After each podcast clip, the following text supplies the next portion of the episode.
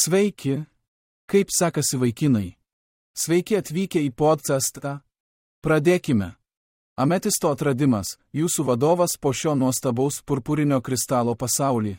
Ametistas - gražus purpurinis brangakmenis. Šimtmečius žavi žmonės savo žavių grožių ir magiškų žavesių. Tačiau jo patrauklumas neapsiriboja tik estetika.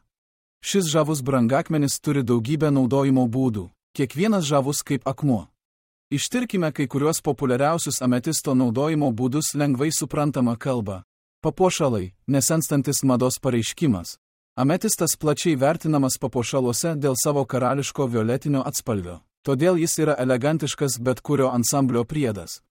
Šį brangakmenį dievina entuziastai ir mados mylėtojai ir jis naudojamas nuostabiuose karoliuose, apyrankėse, žieduose ir auskaruose. Papuošalai iš ametisto suteikia rafinuotumo bet kokiai progai ar kasdieniai aprangai. Dekoratyviniai elementai - įneškite grožio į jūsų erdvę. Ametistas ne tik patrauklus papuošalui, bet ir dekoratyviniuose gaminiuose, kad pagerintų namų ir erdvių estetiką. Nuo poliruoto ametisto kristalų iki geodų ir grupių, šie įspūdingi gabalai gali suteikti jūsų gyvenamajai zonai natūralaus grožio. Dvasinės praktikos - vartai į dieviškumą. Ametistas per visą istoriją buvo gerbiamas kaip dvasinis brangakmenis, susijęs su įvairiomis dieviškomis ir mistinėmis savybėmis. Jis gali atverti kanalus į aukštesnės sferas, padėdamas dvasiniam augimui ir nušvitimui. Daugelis dvasinių praktikų naudoja ametistą savistabai, susisiekimui su savo vidiniu aš ir gyvenimo paslapčių išvalgoms įgyti. Gimimo akmuo - brangakmenis vasario kūdikiams, Ametistas turi garbingą titulą, nes jis yra vasario mėnesį gimusių asmenų gimimo akmuo. Dėl šio ypatingo pavadinimo tai brangi ir prasminga dovana šį mėnesį švenčiantiems savo gimtadienius.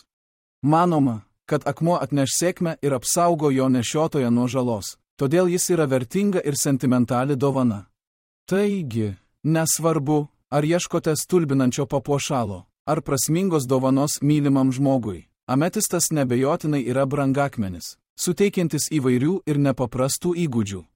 Saisa specializuojasi kurdami išskirtinius papuošalus iš ametisto brangakmenių, kurie demonstruoja jų žavingą grožį.